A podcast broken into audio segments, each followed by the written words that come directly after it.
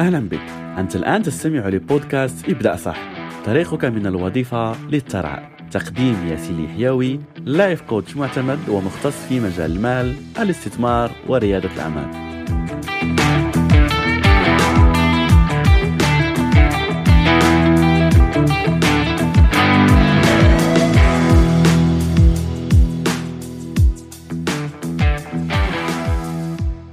السلام عليكم ورحمة الله تعالى وبركاته. أهلا ومرحبا بك في حلقة جديدة من رسالة إبداع صح. حلقة اليوم ستكون شوية مختلفة لأننا سنناقش فيها سلسلة أحببتها وأخذت منها العديد من الدروس حول المال والوظيفة، وأحببت أن أشارك معك هذه الدروس التي ستغير حياتك. حلقتنا اليوم عن سلسلة سوتس، ولا سوتس بالعربي، هي سلسلة أمريكية أكيد، لكن النسخة المصرية ولا النسخة العربية اللي عملت في مصر في رمضان الماضي نسخة جد جد جميلة، والمسلسل كذلك صراحة كان رائع وأحداثه كانت رائعة. أكيد أنا هنا لست لكي أناقش معك السلسلة ولا لكي أعطي تقييمي ولا رأيي في السلسلة، أكيد أحببتها وأحببت يعني الأحداث فيها، لكن أنا لست يعني ناقد سينمائي. خلينا نركز على موضوع المال وموضوع النجاح والدروس اللي ممكن نستفيدها حول المال والوظيفة.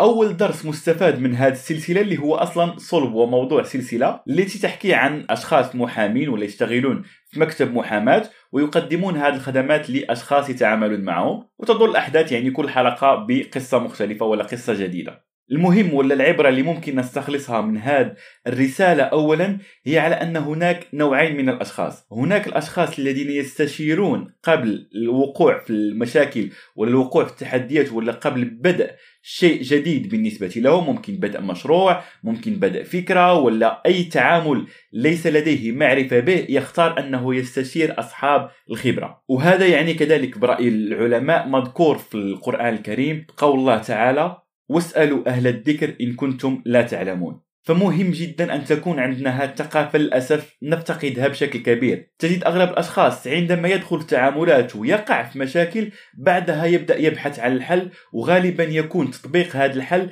يأخذ وقت، وبالتالي يأخذ منه طاقة ويأخذ منه مال. تخيل على أنك فتحت مشروع ووقعت في مشكل تعاملات مالية، كيف ممكن تحل هذا المشكل وأنت أصلا غايز فيه؟ هذا الأمر عايشته بشكل شخصي. فأحد المرات كنت أريد أن أفتح يعني تعامل تجاري معين، فأخذت خطوات على أني ذهبت لمحامي متخصص في هذا المجال ووضح لي الأمور اللي يجب أن أقوم بها عكس الأمور التي لا يجب أن أقوم بها. في حين هناك أشخاص آخرين يعني أعرفهم قاموا بالدخول مباشر يعني بدون استشارة، وبعدها يعني لما وقعوا في مشاكل بدأ يسأل آه كيف ممكن أحل هذا، كيف ممكن أحل هذا. فهذه هي الفئة الأولى. الفئة الثانية واللي كما ذكرت لك هي قليلة، هي الأشخاص الذين يستشيرون في الأول، فبالتالي تكون الرؤية واضحة بالنسبة له ويختصر عليه الوقت والجهد، سواء كان هذا مع محامي، سواء استشارات حتى يعني في مجال استشارات مالية، ولا حتى مثلا في المجال الصحي هناك من يستشير أولا قبل أن يقع في مشاكل صحية ويذهب للطبيب. كذلك نفس الأمر في التعاملات المالية ولا في الاستشارات مثلا في إنشاء المشاريع، إنشاء الاستثمارات. كل هذه ينصح على أنك تستشير أشخاص خبراء لكي يفيدوك من هذه الخبرة، بدل ما أنك تضيع الوقت والجهد لكي تكتسب هذه الخبرة بنفسك. فكان هذا هو الدرس الأول من هذه السلسلة.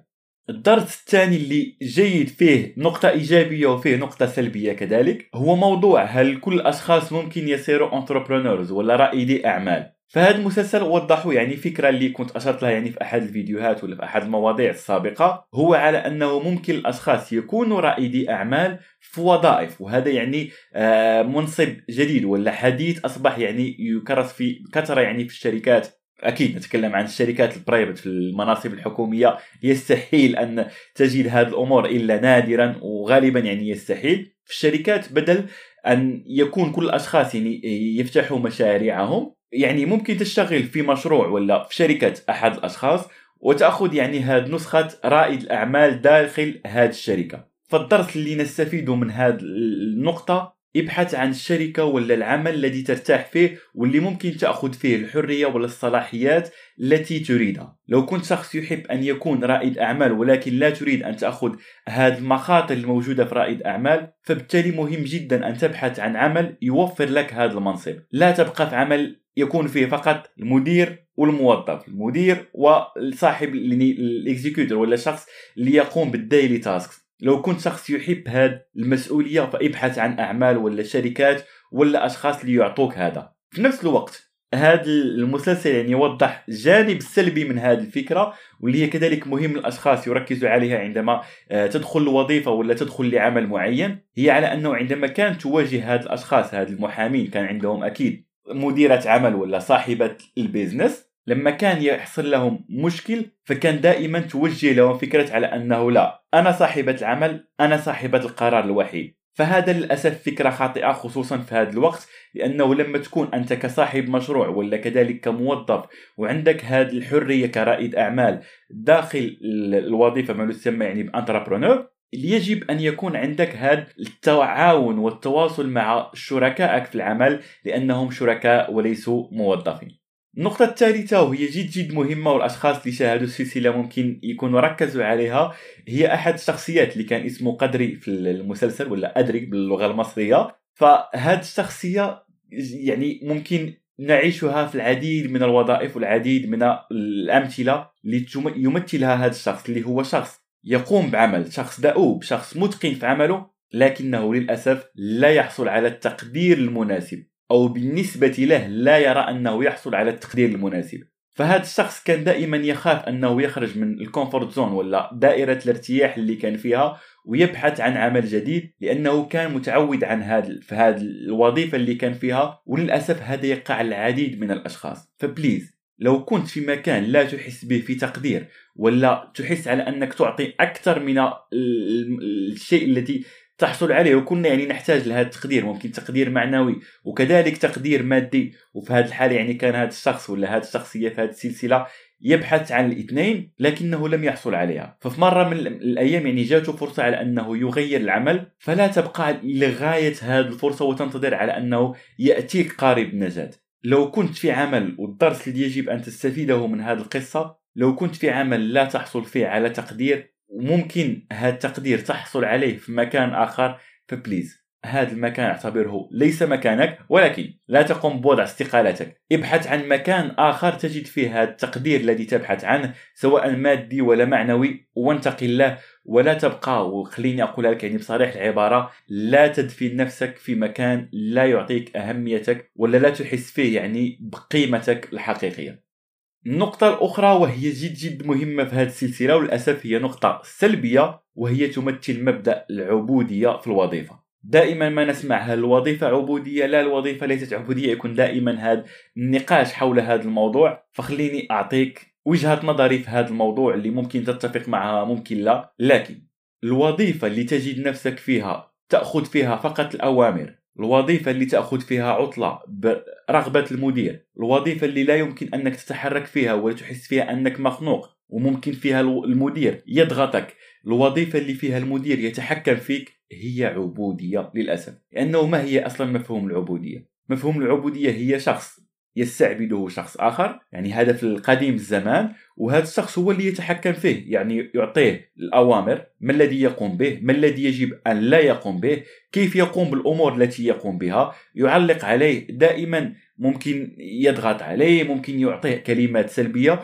وهذا كان واضح بكثرة في هذه السلسلة مع الموظفين ولا المحامين الجدد، كان يعني عليهم ضغط كبير، يطلبون منهم الشغل يعني الصباح المساء الليل بطريقة ممكن سلبية، ممكن كانت شوية فيها خلينا نقول فاني يعني في المسلسل، ولكن لما تفكر فيها للأسف هذا يمثل ظروف عمل غير صحية للأشخاص. فهنا كذلك كما قلت لك، لو كانت هذه الحالة فهذه أكيد عبودية، وللأسف العديد من الأشخاص يقبلون أنهم يبقوا في هذه الوظائف. لا تقول لي آه عندي مصاريف عندي كذا، أنت الآن تعيش في العصر، عندك العديد من الفرص أونلاين، وشرحت لك عن في الحلقات السابقة العديد من الفرص اللي ممكن تستغلها لكي تحصل على مال، لكي لا تبقى في هذه العبودية. فبالتالي لو كنت تطبق عليك هذه الحالة، ابدأ فكر أنك تحصل على المال من جهة أخرى لكي تخرج من هذه العبودية نقطة نقطة لغاية ما تتحرر منها.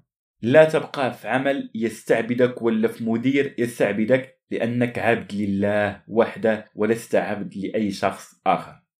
النقطة الخامسة في هذه السلسلة هي جد جد جد مهمة، تكلمت عنها في برنامج الوفرة اللي شاركته يعني في شهر رمضان الماضي، واللي كان مدته ثلاثين حلقة، ممكن يعني تجدوها في قنوات البودكاست في بودكاست إبدأ صح. وقلت على أنه سر الوفرة في العلاقات. هذه السلسلة أوضحت هذا الموضوع بشكل جد جد جد كبير، بحيث على أنه العديد من القضايا والعديد من الأمور اللي تم حلها انطلاقا من علاقاتهم وشبكة العلاقات اللي موجودة عند هاد المحامين ولا مكتب المحاماة.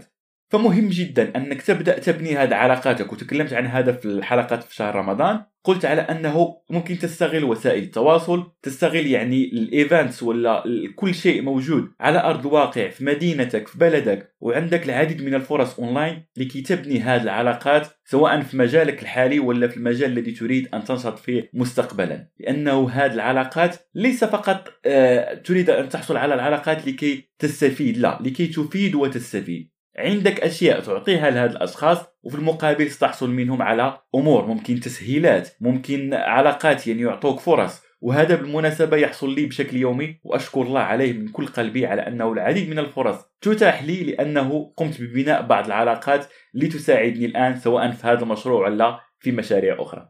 آخر نقطة سأشير لها في حلقة اليوم هي موضوع المبادئ. في هذه السلسلة أحببت جدا جدا شخصية ولا شخصية الرئيسية اللي يمثلها يعني آسر ياسين، ممثل يعني أحبه بشكل شخصي، هي مفهوم المبادئ. هذا الشخص كان عنده مبادئ يمشي عليها ولا يستحيل على أنه يخرقها. فبالتالي مهم جدا أن تعرف قيمك. هل قيمك مثلا الصدق؟ هل قيمتك التميز؟ هل قيمتك الصراحة؟ هل قيمتك التنافس؟ هل قيمتك الوضوح؟ يجب أن يكون عندك لائحة بالقيم التي تؤمن بها والمبادئ التي عندك، وهذا يظهر بصورة كبيرة لما تكون عندك تحديات. هل ستقوم بمواجهة هذه التحديات انطلاقا ولا اعتمادا على مبادئك الخاصة وقيمك، ولا تقوم يعني بعمل بعض الخروقات لكي تقوم بتسهيل هذه المواضيع ولا التحديات التي واجهتك؟